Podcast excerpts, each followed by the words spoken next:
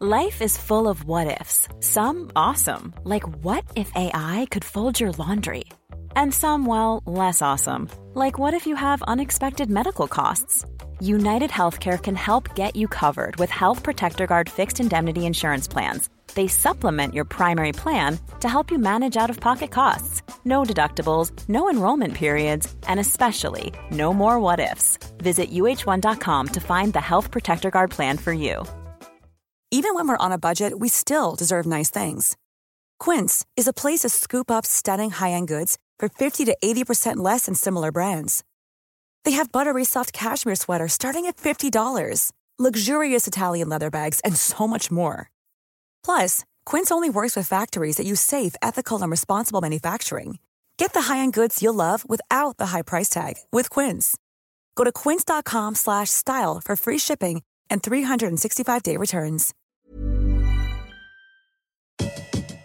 What's up, guys? It's Joe La Puma. This is the Complex Sneakers Podcast. We are inside, but we're here. We're here. My guy in Jersey, Matt Welty. How you doing, brother? Uh, doing all right. How are you? Hanging in there, hanging in there. And of course, live from Brooklyn, Brendan Dunne. How's it going, buddy? Uh, you know, I'm I'm stuck at home practicing the Tootsie Slide, looking like a young Bob Fosse. I'm, I'm, I'm making the most of it. Listen, for the audience, we've had a little bit of technical difficulties. It's been a rocky start, but we're here. Joe, what's your internet situation like? My internet situation is fine. They tried to get me to upgrade. Listen, the internet's fine. I don't know about the program we're using. No names. Okay. We're not going to use names. The internet. We do have to upgrade, though. That's what you're saying. We may have to upgrade, okay? Because listen, the internet's fine. It's got me through around 30 million views a month, so I think the internet's fine, okay? Welty, how you feeling? Uh, feeling a, a, little bit better. I tried to get my internet upgraded and I had to go through like 15 layers of like complex, like higher ups. They hit you with the red tape, the bureaucracy? Um, they sent me like a hotspot to like boost my thing. And um, you going war driving? What's that? We're gonna go war driving one day. What is that? That's for all my hackers listening. Did you get the internet upgraded? No, they still have to run through like layers of higher ups at Complex. We're still recording remotely. We still have the faint beep in the background of someone's smoke alarm in their building. We're not going to name names. That wasn't a smoke alarm, was it? There's like smoke alarms that have low batteries in my hallway, oh. and I contacted my superintendent about it and was like, "Hey, I'm recording a show upstairs. Like, being that I work from home, can you please, you know, change the batteries in the thing because you know it gets picked up?"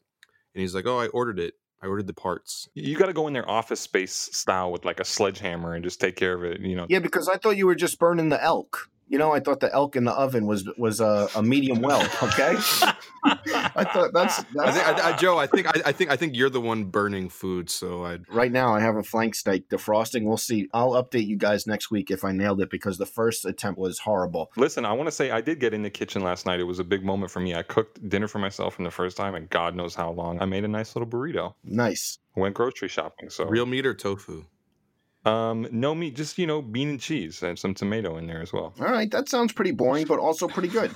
it's a step in the right direction, I think. How we feeling about this week? You guys shot an episode of FSR. This is going to be out with a legend. You can say who it is. Clyde Frazier on the show. Man, it was a good time. It's always tough to recreate the energy of the studio at home but I feel like Clyde really brought it. Trinidad really brought it. I think we all had a lot of fun, and he's got so much sneaker history, so many stories to tell that, yeah, uh, we really enjoyed that one. Awesome. And sneaker shopping, we had the finale go up this week. Uh, Lil Wayne, Young Moolah, yeah, really happy how that performed.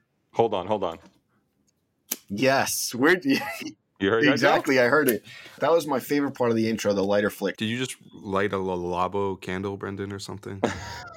I have a I have an exquisite array of candles on the mantelpiece. Diptyque in the crib. There's a few diptyque pieces. Um, yeah, you know, there's plenty. But yeah, it's been you know guys hanging in there. Welty, you're almost at full strength. I know you were feeling under the weather, but what are you percentage wise? What do we give you right now? Uh, I would say I'm a passing grade. Okay, that's why we're out of the office. Okay. Listen, we're all we're all going to get a much needed jolt of energy end of this week. I mean, listen, Drake's about to drop yes. the Tootsie slide, right? Yes. You heard the snippet? No, and I really don't. Nah, really, it's fire. I don't know. Welty. Don, you know you're going to be practicing in the mirror. I'm already practicing the dance. Welty said he was like, what is 60%? I'm like 60% on this Tootsie slide thing. I'm more than 60. I'd say I'm about like 75. At actual passing grade.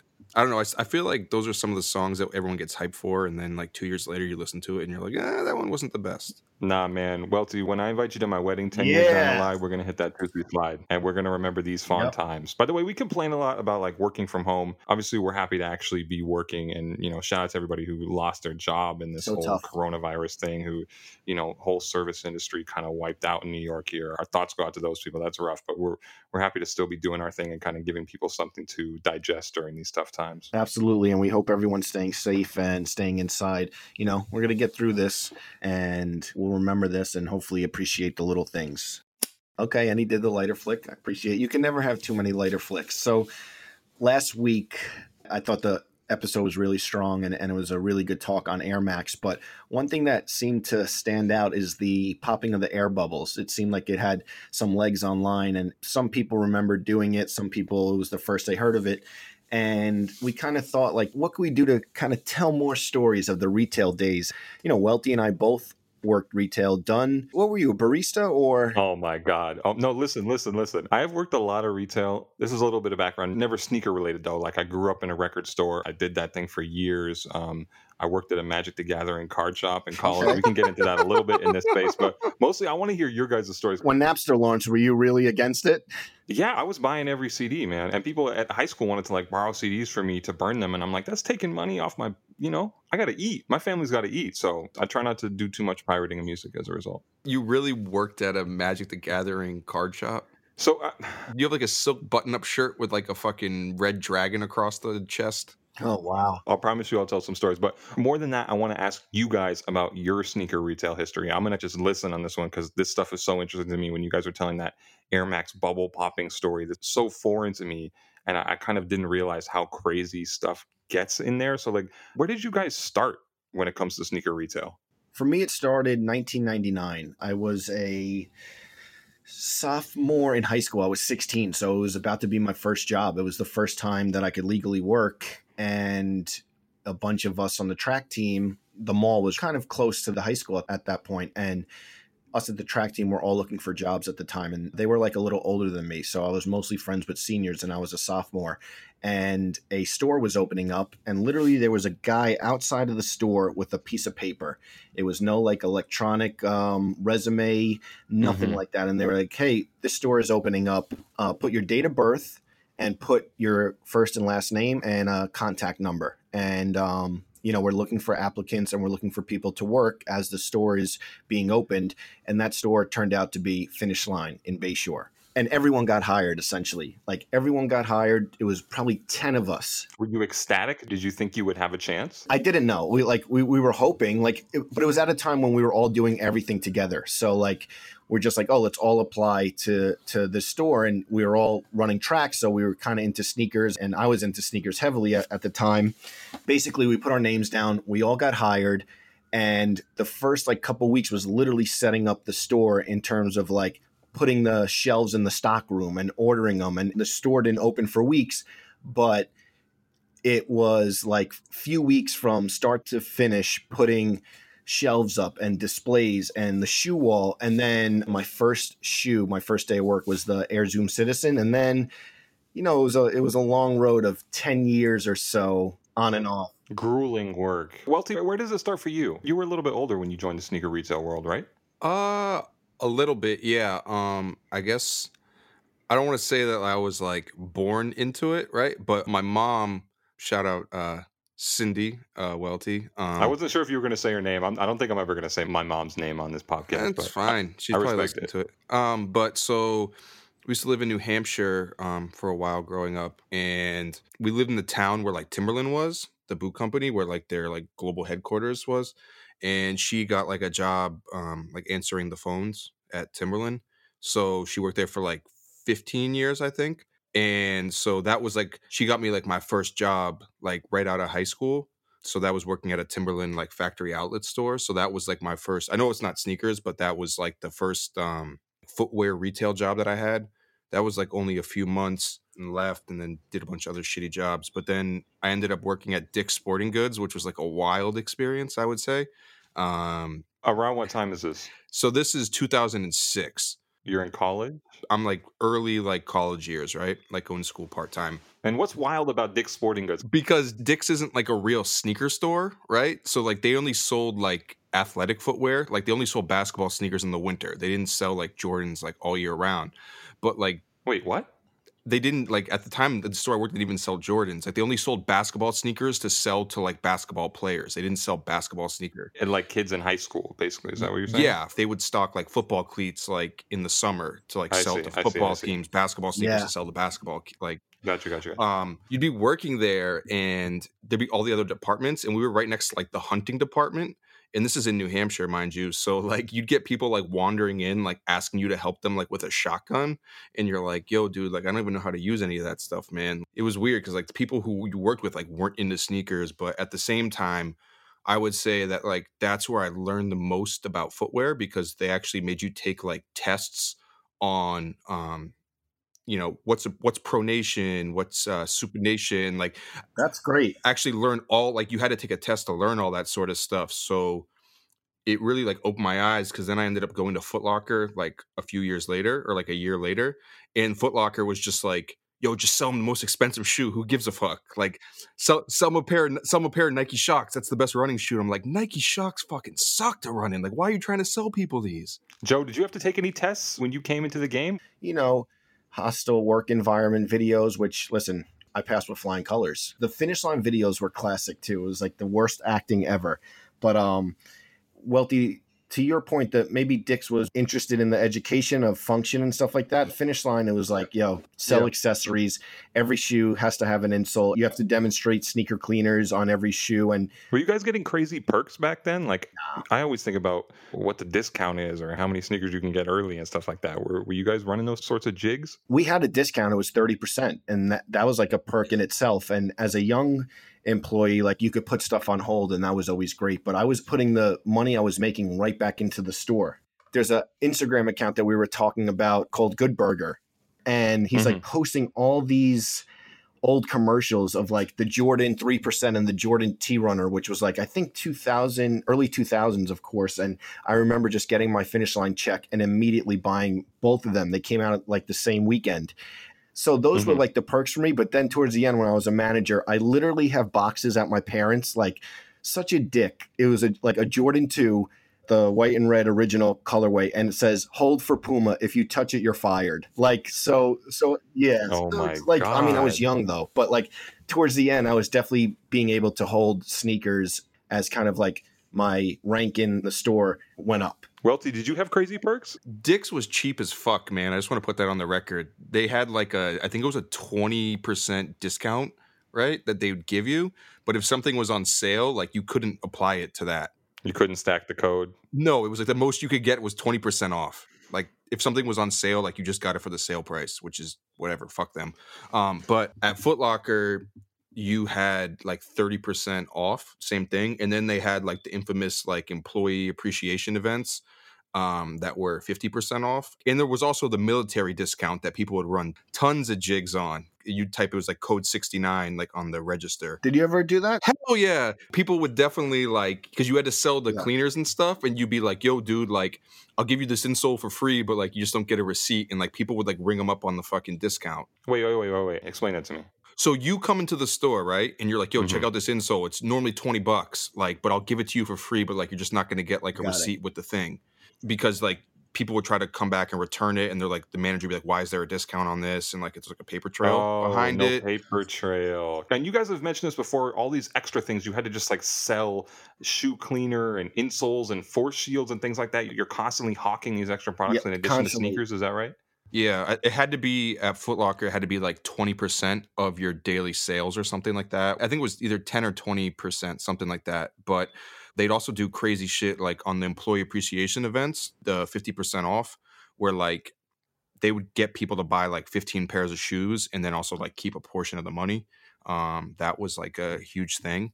Welty, were you a good salesman? I knew the shoes and like all that sort of stuff, but like I hated like trying to sell people insoles because I just felt like it was bullshit. Guys, I say this humbly. You could ask people who worked at Finish Line, like who still work at Finish Line. Like there's some people out there, like my guy Marlon Matute is out there if he's listening, and some of my friends. At a point, I was the youngest number one salesman in the company with accessories and multiples. They used to call them multiples. So every time someone brought up a shoe, it had to be multiple items. I was a beast. And everyone was like competitive. Like we were so, so competitive with that stuff and insole in every single sneaker, scuff and stain. You know, the rain and stain protector. I used to put it on my khakis and then dump water on my khakis and, yeah, and the water would beat yeah, off. And I was yeah. like, listen, look at if, if it's working on your khakis, it's going to work on your shoes. And people were buying, buying, buying. So I was always up for like the competitiveness of selling multiples and accessories. What were the actual sneakers you guys were moving a lot of units of, by the way? Like this is you said early two thousands, mid two thousands. Like which models particularly were you making the bulk of your sales off of? People think that if you like a lot of sneakerheads have a warped perception about what actually sells at retail. I think a lot of people think that like it's only like hype shoes and you know retro Jordans and retro Air Max and all that sort of stuff. Like that stuff does sell, but like I'm talking like 2006 to like I worked from so I did like sneaker retail from like 2006 to 2012, right or 2013. So seven years. You got your Purple Heart. Too. You got your your Medal of Honor. Yeah, but a lot of the stuff we would sell, like we put a story up on the uh, Complex Sneakers the other day. You should go read it for Air Max Day. Like the Air Max Wright was like the biggest seller in the store. They had this shoe called the Air Prestige, which was like a takedown version of the Air Force. That like there was like seventy nine ninety nine. Sell a ton of those. Sell a ton of uh, Nike Shox. I mean, you'd also sell like white on white Air Force Ones and like retro Jordans, like with releases, but I would say the majority of stuff that you sold at the stores were actually like bullshit sneakers that sneakerheads would laugh at. A thousand mm. percent. And to that point, obviously Air Force Ones, Timberlands, but like a shoe like the Phat Farm classic Beamer. It was like this white, it was like this white shoe, all white shoe with the P, um, kind of like a P emblem. And mm-hmm. it was like half Adidas Superstar, half kind of like Air Force One because it was all white. We blew out of those. Um, I remember really? that. I remember that section in the stock room being such a mess. There were so many colors of Phat Farm Classic Beamers, and they would sell like crazy. But to Welty's point, like uh, shoe like the Puma Roma, we used to sell a lot of those. So I definitely, yeah, I definitely, definitely agree that um, non sneakerhead shoes were moving a ton. I remember like similar to probably where you were at because I was like working in Jersey too for half the time. But like this guy Ray that I used to work with, he was a manager and he used to he used to he was from Staten Island. I think I mentioned him on the on the podcast before, but he was working I think at the finish line in the Staten Island Mall, and he said when the all white Shox NZs came out. Yep. Um, and this must have been like 2005 or something like that. Mm-hmm. They sold a thousand pairs in a weekend at the oh mall. Oh my god! Yep. It was a lot of Shox, a lot of I was in Long Island. I went from Long Island to Roosevelt Field to Kings Plaza, Brooklyn. So throughout my journey of retail, kind of um, different shoes in different places that you would not expect to sell were moving. I remember the Chris Webber uh, Dada spinners we had. I we had so many different sneakers that would come in, and it was always.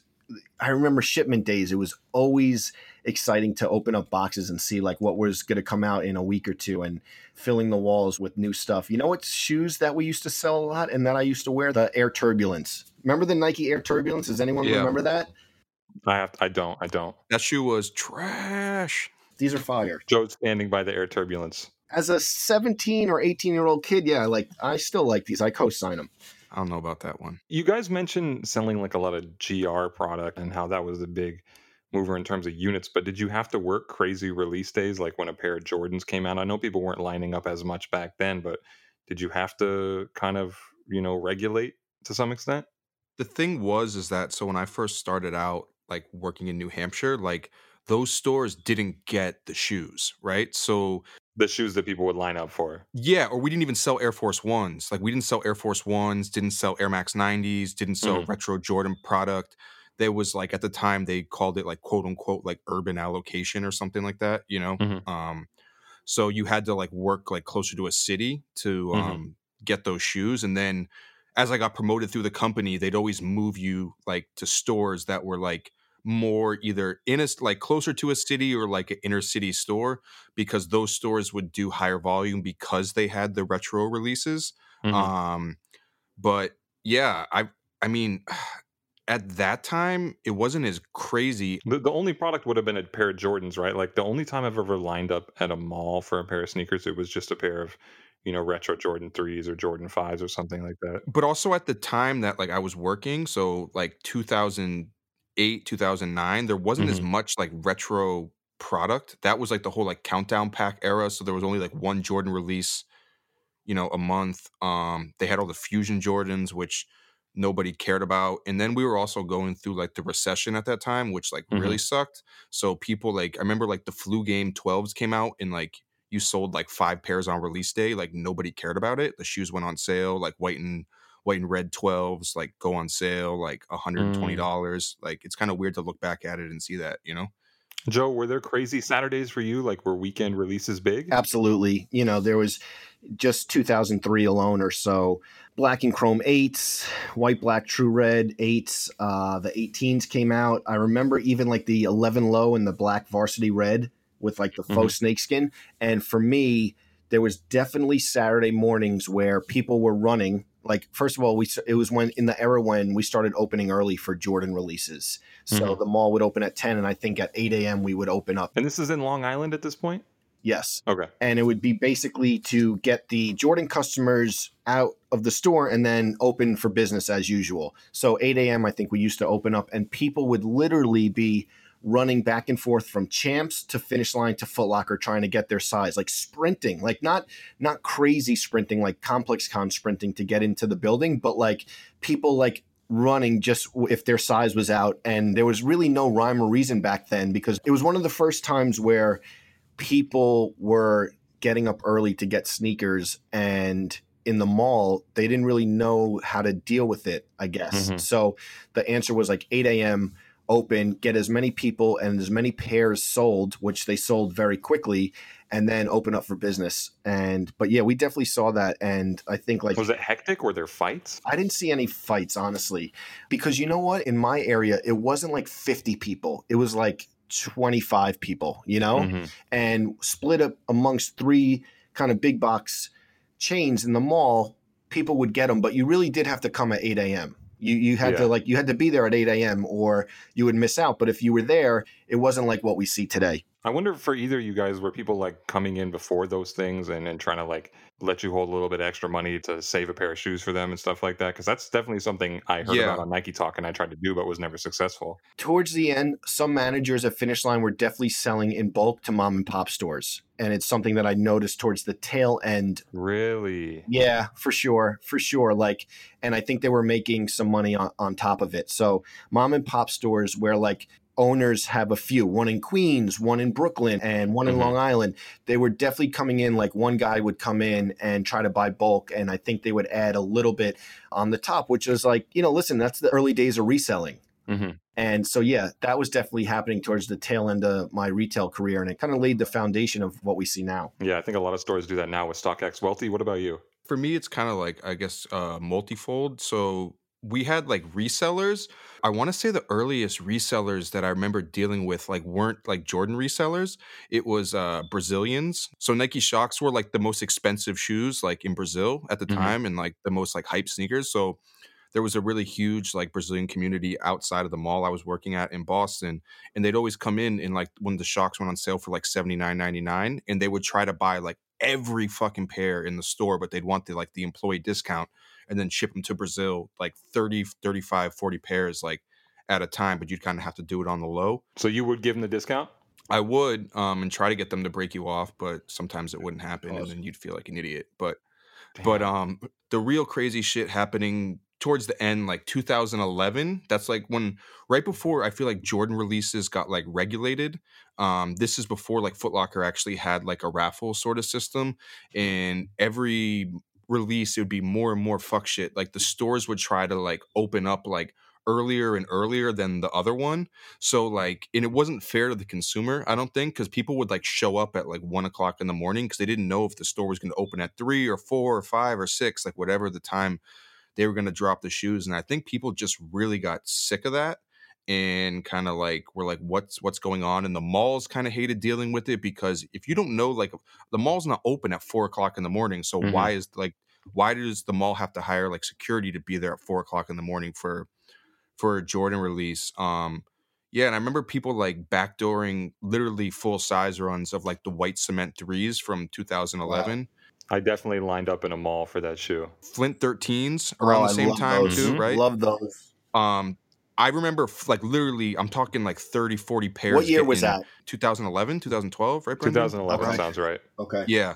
Full size runs of those getting backdoor to store managers though in New Brunswick, New Jersey. The other thing I want to say when I worked at Roosevelt Field, it was my second stop in finish line. And I'm pretty sure that Ronnie used to come in and Ronnie had an early eye for like um Wait a minute. Ronnie Fieg used to come into the Finish Line store in Long Island that you worked at? yeah, he's from Great Neck. So my friend Rudy, who we'll get to later, Rudy Calderon, um, he used to sell Ronnie sneakers and Ronnie had an early eye for like cool vandals and the stuffed tongue Nike dunks. And I think that Ronnie used to come into finish line Roosevelt Field before we knew each other. And, you know, I'm wondering how many classics that he has back then, but I, he used to buy a lot. Really? Yeah, for sure. Obviously, you and Ronnie Fieg are great friends now, but you think you crossed paths back then? Absolutely. And from what I know, he used to come in a lot. We just didn't know each other. I'm sure I sold him shoes and we didn't know each other. But yeah, I always hear stories of like when we worked there, Ronnie used to come in and buy like tons of heat that are now considered like cult classics. I have two really quick, funny uh, celebrity uh, run-ins. The first one, I was working at uh, PBD. Well, both of them actually at the same store. I was working at a PBD, Massachusetts, North Shore Mall. What is it? Peabody? And what is that? That's the name of the store? That's the town, but it's spelled Peabody, Okay. P E A B O D Y, but in Mass you pronounce it Peabody. Um, and uh, and um, I'm there, and a guy walks in, and he's like fucking like six foot eight, like 450 pounds, and I'm like, holy shit, like scary, right? And he Mhm. walks up to me. And it ended up being Joe, and I know you'll know who this is. Is it was Prince Albert from the WWE? Oh, yes. Yes. Bald head. So- bald head. Yeah, Yep. and he's he's fucking Yeah. huge. Like he's a huge guy, and he walks up to me and he has like size fifteen like generic Nikes on, and they're like creased and they have a stain on them. He's like, "How do I clean these things?" And I was like, "Uh, you use this," and I hand him the sneaker cleaner, and he's like, "Are you sure Mhm. this is gonna work?" And I'm like, Mhm. yeah, yeah, it should work. And he's like, if it doesn't work, I'm gonna come back looking for you. And I was like, ah, because he's like, he's like, tow- he's like towering over me while while this is happening. And um, So I guess it worked. He never came back and fucked you up. no, he never came back and like fucking threw like body slammed me through the glass. Um, What's the other celebrity spotting? the other one was uh, Chris Rock. Oh, um, came in when he was shooting, I believe, Grown Ups 2 um, with Adam Sandler and all them because they were shooting it in Massachusetts. And he came in super incognito. He had like a hat down, like over his eyes, and like a tracksuit and a pair of, I want to say, safety orange 95s on. Mm. Um, and it he came in like it was like earlier in the day with like mall walkers and stuff or something like that. And um I saw him and like I'm I'm never the type to like want to be like, hey, oh my god, Chris Rock, like let's take Mhm. a photo together. So I'm like, this dude's definitely incognito. He wants his space. So I was just like, uh, hey man, do you need help with anything? And he just looks at me, he's like, nah, man, I'm cool. And I'm like, all right, cool. I just let I'll just let him do his thing. And then he left. And then as he's walking, like a group of kids were like, "Oh my god, that's Chris Rock!" And you just heard like a stampede like go through the mall, and you could tell he just like ran out the door and like left. and you think the 95s were they, carried him there? Yeah, because he's a dope runner, man. I, I gotta tell I gotta tell a celebrity story because like I said, I never worked sneaker retail, but I grew up in like a record shop slash video games shop slash instrument shop, just a crazy store where we would have a lot of like new and used items and stereo equipment, all sorts of different stuff. And I was in there all the time after school growing up. I was in there one summer and I, I think I was in college at the time. I think this is probably like 2010. And I'm kind of like working and, you know, it, it sounds like a different environment than the one you guys worked in because like it was a family store. Like my stepdad, rest in peace, owned it. So we kind of like got to do whatever we wanted. And, you know, we kind of had a certain attitude towards some customers or you weren't always paying attention to people and just, you know, kind of let them do their thing. So there's this, this older guy in there and he's checking out some bongos and, you know, he's kind of tapping on him. And it's like, this guy probably has some money. This guy might start spending some money. So he's like messing around with the bongos and, um, he's like, yeah, I think I'm going to get these. And then my stepdad's like really paying attention. He's like, oh, this guy's going to spend some money. So let's, you know, let's make sure he gets what he wants. So the guy got the bongos. And again, I'm like halfway paying attention, kind of helping him out. Not really. I think I was watching Jeopardy on the TV or something. I think he picked up a keyboard too. He's like, I'm going to get this too. And he's checking out. And I think that maybe he paid with a credit card and somebody looked at his, uh, his ID to check it. And they were like, oh, you're from Oregon. And he's like, yeah. And they mentioned that his last name was Hatfield, which was the name of a governor of Oregon previously. Like my stepfather's from Oregon, so he just made this connection. He said Hatfield, and I looked up, and it was fucking Tinker Hatfield there at my stepdad's record store. Those who don't know, Tinker Hatfield, the most legendary sneaker designer there is, the guy who made all the most important Air Jordans, Air Max shoes, etc. Like in the middle of nowhere in Idaho. It turns out he has like a crazy summer home there in Sandpoint, Idaho. So once I looked up and saw that it was Tinker, you know, we we talked for half an hour, and I I had a random pair of Nike SB Dunk mids on my feet, which like a lot of people have signed Tinker Hatfield shoes. I have a pair, but it's the fucking SB Dunk mid, which has nothing to do with Tinker. But I had them on when I met him. Then it was just such a crazy moment. And I've seen him since at industry events. And, you know, Tinker Hatfield's obviously met a million sneaker nerds and doesn't care to remember who was who, but I always bring up this this Sandpoint, Idaho thing. He's like, oh yeah, the record store. So that's my only celebrity kind of sneaker retail sighting. That's a good one though. That's a good one. Um, not Tinker Hatfield, but it was in the fall of 2003. I was at college, but I basically, when I went away to college over Christmas break in the summer, I would go back to the finish line and, and work there. So at this point, it was Roosevelt Field. And um, there would be some celebrities that came in. Santana Moss from the Jets came in a lot. My friends uh, would sell him sneakers. But as anyone who knows me knows, I was a 50 Cent G Unit fanatic in my junior and senior year of college. And one day at Roosevelt Field, Lloyd Banks came in to, to buy the, the black and red 12s. Oh my God. And my friends were like hitting me up, texting me, Lloyd Banks is here, Lloyd Banks is here. I had such, such FOMO. How far away were you? Was there any chance you would like hop in a car and speed over there? No, I was at UConn. I was, I was, I was three and a half hours away at UConn, but he came in. I was like, come on. And this is when I was playing Lloyd Banks unit and 50 like nonstop in the dorms at, mm-hmm. at UConn. So I think he came in to buy, yeah, the black and red 12s, my friend said. And my friends got him to sign a receipt paper, extra receipt paper, like to Puma from Lloyd Banks, like with his signature. And uh, they gave it to me when I got home. But I was so mad that I missed a chance to to help Lloyd Banks, an, an idol of mine at, at the time. Did he get an employee discount or did they break him off at all? I don't know. I don't know. But I got the finish line receipt paper with uh, to Puma from Lloyd Banks somewhere. That's a relic. Ryan Reynolds here from Mint Mobile. With the price of just about everything going up during inflation, we thought we'd bring our prices down. So to help us, we brought in a reverse auctioneer, which is apparently a thing.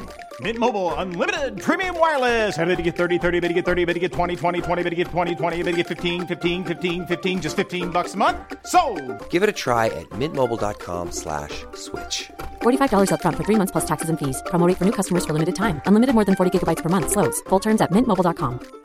This Mother's Day, celebrate the extraordinary women in your life with a heartfelt gift from Blue Nile. Whether it's for your mom, a mother figure, or yourself as a mom, find that perfect piece to express your love and appreciation. Explore Blue Nile's exquisite pearls and mesmerizing gemstones that she's sure to love. Enjoy fast shipping options like guaranteed free shipping and returns. Make this Mother's Day unforgettable with a piece from Blue Nile. Right now, get up to 50% off at BlueNile.com. That's BlueNile.com. Even when we're on a budget, we still deserve nice things.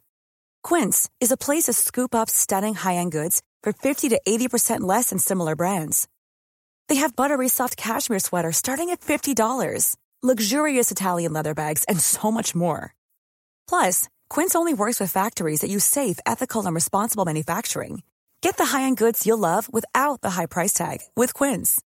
Go to quince.com/style for free shipping and 365-day returns. Guys, both of you have mentioned kind of the lawlessness around these places. Like how much tomfoolery was happening in the stock room, or how wild did it get at these sneaker stores? I know they're corporate institutions, but were you guys kind of going crazy in there? There's like stories that like you don't want to get like federally indicted. You know what I mean? Oh, what? Um, federally indicted? I mean, it got crazy. It, early in my career in Bayshore, it got crazy. You know, we'll start with a fun one. There were people stealing from the store that were my friends. I had no idea that it was going on. And they would be like, uh, hey, we had to part ways with so and so. I'd be like, why? They're like, oh, he stole like 20 pairs of sneakers. And I was like, impossible. And it was like the whole hustle was like taking the garbage out and stealing sneakers that way. And people volunteering to take the garbage out and that's when like they would like either have someone waiting i guess for sneakers that they would bring out with the garbage but uh, i was never aware it was going on. So theft was pretty rampant in the early days. I remember timberlands and air force ones getting stolen. Were you allowed to chase people down if somebody ran out of there? Basically there was this thing called heads up right? And when you would bring out a sneaker and give it to someone and then they're like hey can i also see this in a size 10 and a half? You would have to go back to the stockroom and say heads up yell heads up right? And it would make people aware that hey that you have shoes on the floor and you're going back. So um, you would have to go heads up and then if you like forgot to say it once sometimes you would come out the box would be there you open the box and it's like dirty dusty old sneakers and clearly you got sneakers stolen from you. I never chased anyone. I have had friends, managers who like had tasers and things like that. Never tased anyone. Never Really? tased. Yes, would go after people with like tasers. Like my one of my good friends at the time, he was like going through a breakup and like had a really really bad day. And someone stole Timberlands from him, and he like tried to chase the guy out of the mall. Looked for him in the parking lot and like had a taser. And like mall security was like, "Bro, what what are you doing right now? What what are you it doesn't doing?" work like that. yeah, like like come on, man. And like we had to calm him down, but theft was rampant and it was so rampant that like and still to this day it's like called shrink. It's like built in Yeah. um yeah, what built is that? You said shrink. I don't know yeah, what that shrink is. it's a term basically it's built into like um the bottom line. Something they account for regardless because they know it's going to happen. Or it's just stuff that goes missing. Shrink is like the overall percentage of products that aren't accountable during the audit that weren't sold. Mm. Welty, were people stealing from your store? Um, I mean, had that sort of stuff happen. I remember I busted a guy that was like trying to steal a pair of sneakers with his daughter, and it was weird. Um, oh no! Can you tell that story? Yeah, it was like this super like nice guy, um, trying on a pair of like cross training shoes at Dick's, and then like, but at the at the time it was like a big department store, so you just give them the shoes and they walk up to the register, so you Mhm. wouldn't think much about it. Mhm. And I think he bought his daughter a pair of shoes, or he bought himself a pair of shoes, or something like that. But he was buying two pairs. And then as I went and to put the other shoes away, I opened it up, and as Joe said, there was like a dirty pair of shoes in the box. And I, uh, the guy's with his like five year old daughter, and I had to be like, "Hey, man, you forgot these ones too," Ooh. and like handed him handed him back his uh shoes that he was trying. He's like, "Oh yeah, I forgot those." Yeah, one thing one manager used to do if he caught you stealing, like, you know, people, and I'm Welty, I'm sure that, like you said, Yeah. people got caught stealing. One manager I had, a very close friend, it was his go to move.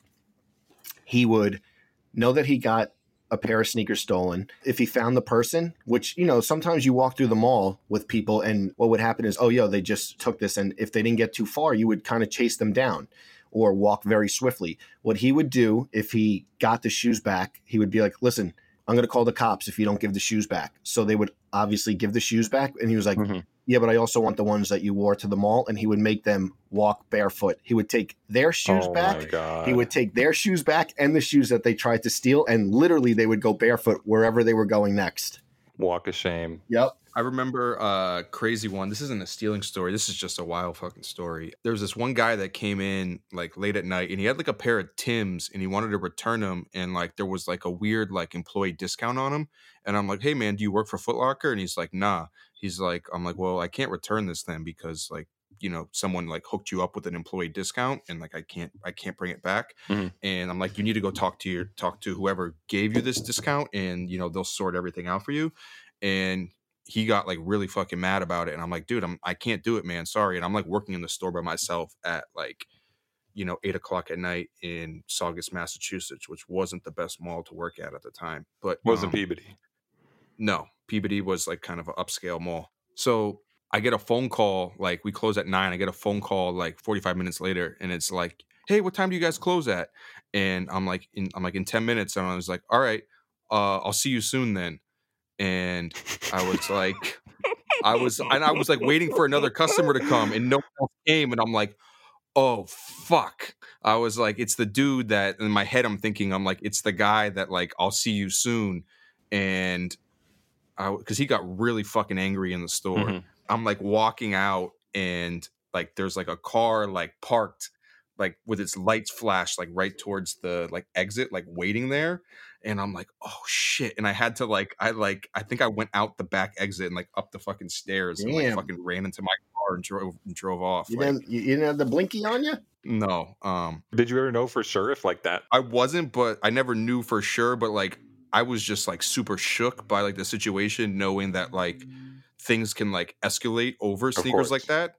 Because you've definitely like seen people like get into fights, and like uh, I heard stories about like you know the um You know, they used to have like that uh that metal thing that they would put out in the front of the store. It's like two for eighty nine, like the, the Yeah, yeah. sign. People getting mad and like taking that and like swinging it like at employees and shit. And you said you saw fights. I didn't see them personally. I heard about them from the other managers. Like a, one of the managers like uh got pissed at a kid. He was an asshole. And He like gave me like fucking crazy stress, but he threw a customer into the shoe wall, which is like crazy to crazy to hear about, but I, I do want to tell a quick story on the theft tip. Again, I don't have any sneaker retail stories, but I have done a few tours of duty in the world of retail, and I knew I know you guys wanted to hear more Magic the Gathering Yeah. card shop stories. But so, like I alluded to at the top of the show, when I was in college, I worked at a store in Eugene, Oregon called Addictive Behaviors, which was like a like hobby shop. You know, they had all types of like nerdy board games, and they would play a lot of Magic the Gathering there. You know, Saturdays for the Yu-Gi-Oh kids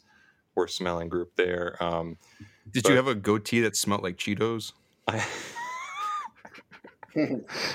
I had very little facial hair, but I, I spent a lot of my time in college there, and I, I worked there for maybe maybe a summer or maybe a year or something like that. But I remember I was I was in there, and there was this guy kind of just like hanging out and pacing around and not making a lot of eye contact. It wasn't a regular person, you know. It was it was somebody I'd never seen before. And in the store, like where it is in Eugene, Oregon, it's right next to the bus station. Which, if you've ever been to Eugene, you know all sorts of unsavory characters are right there and he was just kind of like shuffling around and he like picked something up and then started to turn around and walk slowly to the door and i was like hey man hey and then i fucking bolted out of there and started chasing him and somebody else who was in the store at the time who I, I didn't know either but they started chasing him with me and we're fucking like chasing the guy across the street and this is a very busy street and i like fell in the middle of the the hot pursuit of this fucking card thief and like ripped part of my mishka pants open Oh, or something wow. like that but the other dude fucking like kept going like track star bolting after this guy and fucking pinned him down at one point and the police got him and all this stuff and the good samaritan who helped out i'd let him buy a bunch of magic cards on my store credit and stuff like that but i just want you guys to know i was out here chasing people down All right, and you missed your pants. I respect it.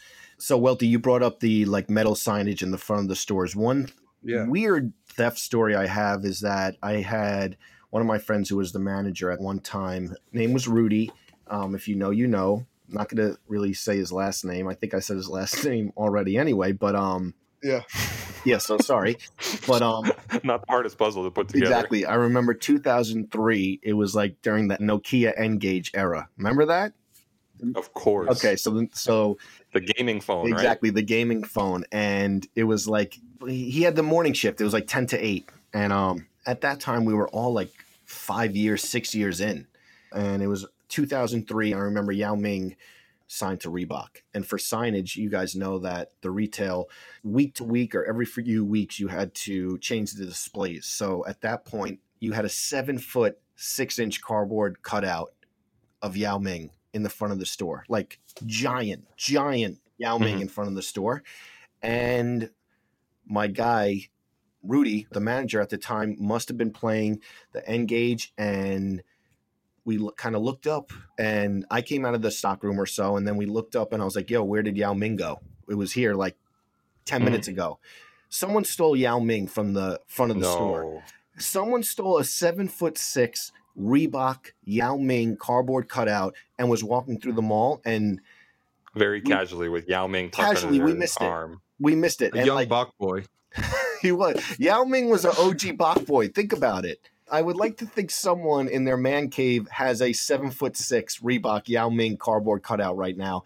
And that's quite the trophy That's wild. it was crazy. I mean, listen, it, it was wild. Like there was a time, honestly, once one of our managers he got transferred from upstate, and he was like this really nice, soft spoken guy, and um, we had like a, a tough crew at the time. Like I remember one day, like he went to he went to take like a a shoe from the shelf in the stockroom, and a gun fell down. Literally, a, a gun fell down. Yes, like thank God it didn't go off, but it was like someone brought a gun to like the store and it was just i think like people were kind of hooking up in the fitting rooms. There was times like these are the salacious details i need. There were times where we kind of let it get away from us a little bit. Yeah so retail anyone who worked retail definitely definitely has some stories and i'm sure like we could go on for hours about it but there was a an underbelly of retail for sure where these things were happening. Welty, you ever come across a gun in the stock room? Is it this crazy where you were? No, I mean people definitely fucked in the Oh the well, I changing was saying hooking up, but okay, go ahead. Um, no, because like I mean, I, I I did a I did a short stint at uh, J Crew, and like people would bring like couples would bring like twenty outfits into the fitting room together. You know what I mean? And then you like let not couples buy in a any of changing it. room together? Uh, well, I mean, if it's a boyfriend and girlfriend, like they want to see how the clothes look. Two stories that really stick out to me. Um, I remember Joe was talking about popping the Air Max bubble, and he had the Air Max 2009 in the in the social asset that we put out. But I remember a guy, this was during like the height of the recession, came in with the fakest pair of Air Max 2009s with a Foot Locker receipt too, like a fake Foot Locker receipt. I don't know where the fuck he got it from. He must have bought it off of eBay or something Wow. like that. It tried to return them, and I was like, the receipt, like it looked kind of right, but the paper wasn't right. You know what I mean? You could tell that something was up with it, and the the bubble wasn't the same on the shoes. And I like I put it to like the next to the other pair, and the guy's like, "Wow, uh, I don't know why these would be fake." And like he was definitely like trying to like pull a jig, you know, Very bad acting. yeah, and he was like, "Oh man, uh, I I didn't know." Uh, I'm like, "Well, I mean, I can't do anything so for you. So if you want to go to the person you bought it from and talk to him?" He's like, "Yeah, sure, I'll be back." And like, you never see the guy again. But um, I remember working in downtown Boston, which that store was fucking wild. But there was like a crackhead sort of dude that came in, and he had a pair of fucking uh, Tony Montana uh, Air Force Ones, Okay.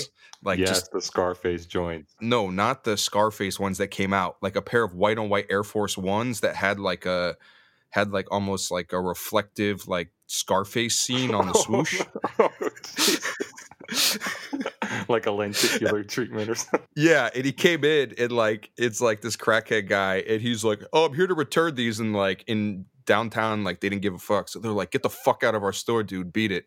And he's like, "What are you talking about? What are you talking about? I, I got these Air Force ones from my girlfriend. Like I want to return them." And he's like, "They're like, no, dude, get out of here." And I'm like, I just wanted to see the shoes. I remember them like they kept the shoes from the guy and they opened them up and it had like Scarface on it. it They was, uh, took the shoes from him? yeah. They treated him like those guys at Joe's store. They make him walk home barefoot, man. Welty, I'm always curious. How much did you fight back when someone stole something? Like I have, you know, I have a story in it was King's Plaza, and it was, um, you know, when you had the hat displays, it basically had every size seven, seven, one eighth, seven and one Yeah. fourth, uh, seven, three, four.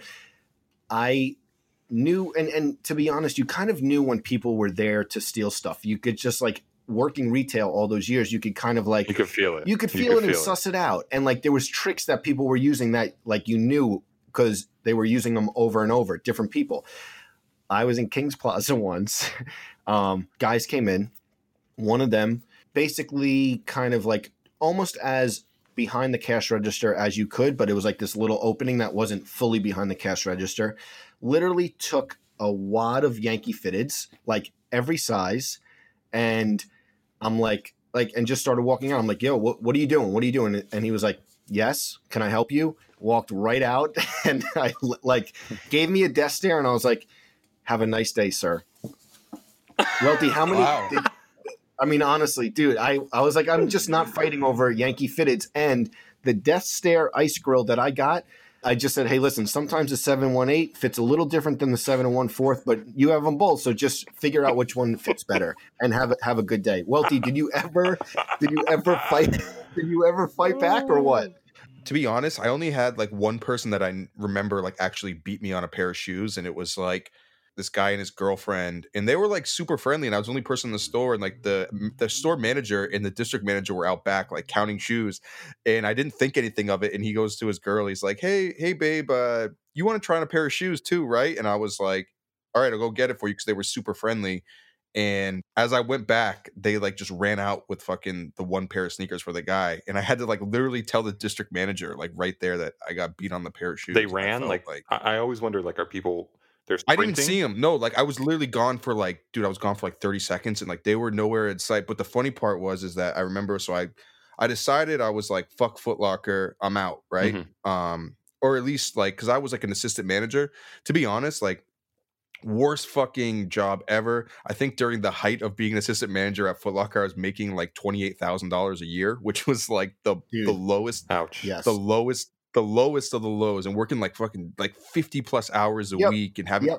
and having to lie to the there was actually a class action lawsuit against Footlocker, so I don't feel bad about saying it. They made um they made employees lie about their hours to make the numbers. Um so at the time I was like, I'm gonna go back to school and my district manager at this time, this guy Jim Clark, who I think is probably massively stupid at this point, even for what he said to me. But I was like, hey, I'm gonna go back to I'm gonna go back to school, and he's like, that's the fucking stupidest thing you could ever do in your life.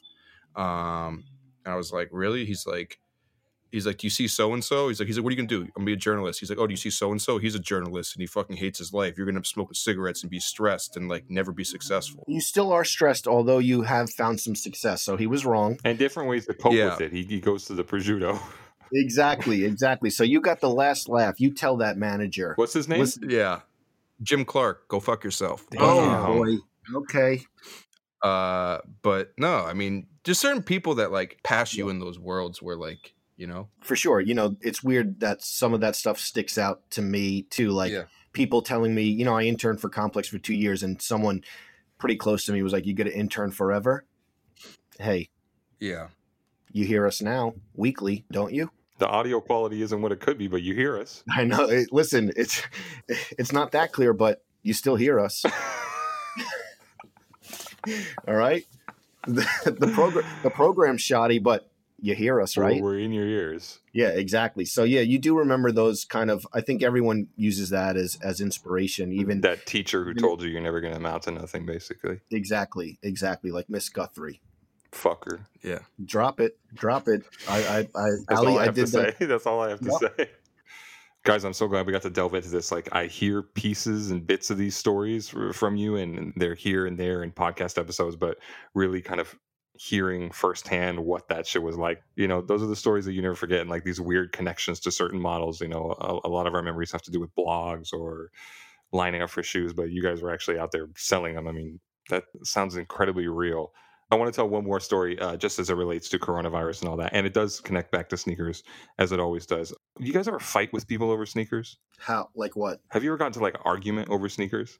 I argue with this guy Welty every day. What do you mean? I had like a family rift over sneakers. This is a true story. Oh no, not like that. I think I've mentioned before that parts of my collection are in different parts of the country. I have a bunch of shoes stored in Oregon that have been looked after by my brother for the last eight years or so. And I never really check on them too frequently. I go there once a year, maybe everything looks good, whatever. But I was talking to him on FaceTime over Christmas and I saw him wearing a pair of black cement threes. And he's not a sneaker guy at all. And I was just like, those Mm-hmm. those are the pair with the Jumpman on them, like not the newer joints. Like you definitely don't have access, you know. And so I started pressing him on it over FaceTime, and we started kind of like going back and forth. And you know, he hangs up on me eventually, and then a bunch of furious texts back and forth between each other, you know, sibling stuff. And he kind of uh, freaked out on me, and I, you know, I learned in that moment that my shoes, my precious stash, was being dipped into, and we kind of weren't speaking for months because of it. But then this coronavirus thing happened, and I feel like because of it, everybody is like reaching out to the people they care about, which I'm so happy to see, and people reconnecting and things like that. And he finally sent me this apologetic text being like, I'm sorry, I love you.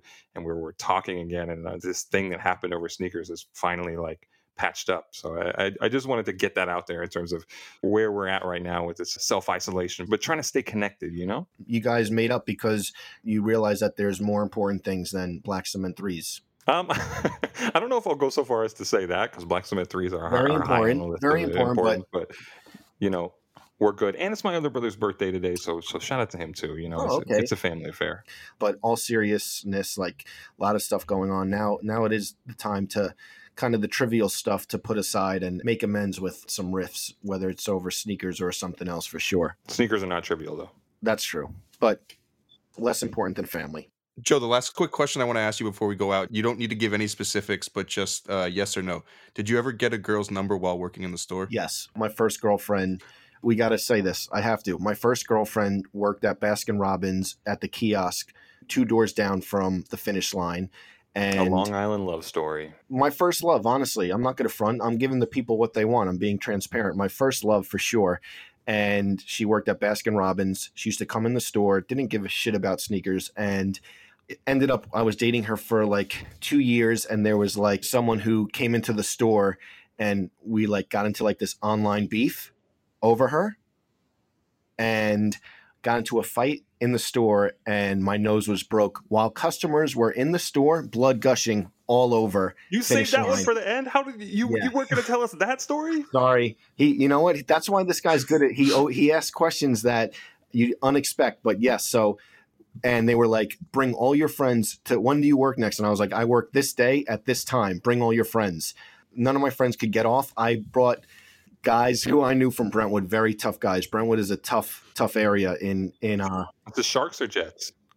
done. These were tough guys, bro. These were tough guys. Anyway, they never showed up. And my girlfriend at the time was like, Oh, you guys were talking all this shit. You didn't show up. They showed up and we got into a fight in the store with customers. I got like sucker punched from the side. My nose was broke, blood all over the store. But um, yes, to your point, not only did I get a number while working at Finish Line, I definitely met my first like real love. And uh, And you got into an AOL Instant Messenger beat Yes. Yo, at the I- same I- time. Here's the thing: we need like a transparent, emotional story from Welty. Now that we're pouring our guts out, Welty, I I need know. something sneaker related. I don't know if it's in the store or what, but we're all here being very emotional with each other in these Come tough on. times. We're I all we need something got. from you, Oh my god! look at that fourth Um, quarter story, the last shot I hit, right? Welty. Give me something. Um, okay, here's a story. Um, I was working at yeah at the store at Saugus. So there was this girl that I had met on Nike Talk, right? Oh, he met her on Nike Talk. Go ahead, go, go. um, Sneaker, her- sneaker cutie four on Nike Talk. Uh no, but um I met this girl on Nike Talk and um we had it like started dating it. She lived in Massachusetts and I was working there and we had the what was it, the 60 plus Jordan one pack, the black toe was it black was it bred Jordan ones, like the Celtic Jordan ones? Remember those that came in the pack together? Right, Yes. right. White, black, and green, Yeah. right?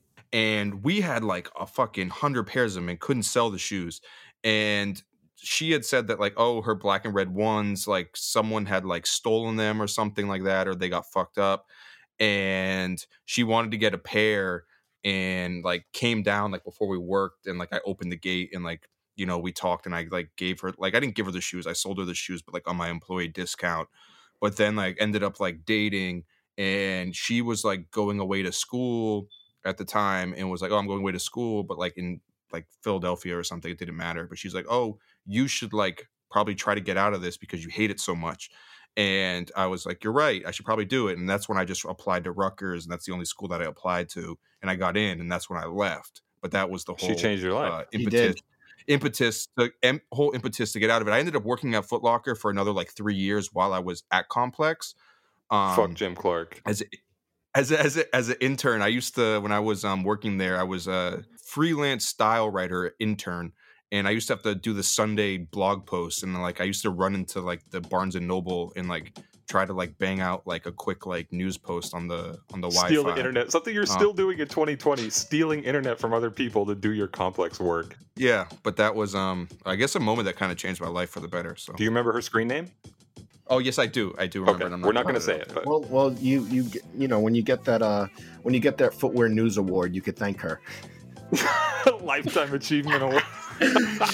Uh, all right, I think we should wrap up. Um, listen, I think it was a kind of like a, a last second shot. We both Lit- we literally shot our shot exactly. Um, Beautiful. we hope everyone enjoyed it and guys stay safe we will be here every friday morning wherever you guys consume podcasts thank you so much for joining the complex sneakers podcast we will see you guys next week stay safe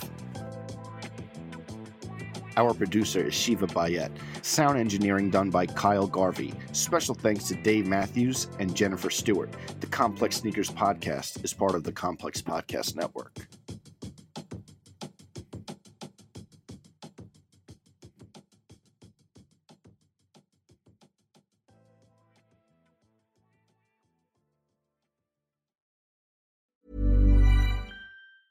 Even when we're on a budget, we still deserve nice things. Quince is a place to scoop up stunning high-end goods for 50 to 80% less than similar brands. They have buttery soft cashmere sweaters starting at $50, luxurious Italian leather bags, and so much more. Plus, Quince only works with factories that use safe, ethical, and responsible manufacturing. Get the high-end goods you'll love without the high price tag with Quince. Go to quince.com slash style for free shipping and 365-day returns. Mom deserves the best, and there's no better place to shop for Mother's Day than Whole Foods Market. They're your destination for unbeatable savings, from premium gifts to show-stopping flowers and irresistible desserts. Start by saving 33% with Prime on all body care and candles. Then get a 15-stem bunch of tulips for just $9.99 each with Prime. Round out Mom's menu with festive rosé, irresistible berry chantilly cake, and more special treats. Come celebrate Mother's Day at Whole Foods Market.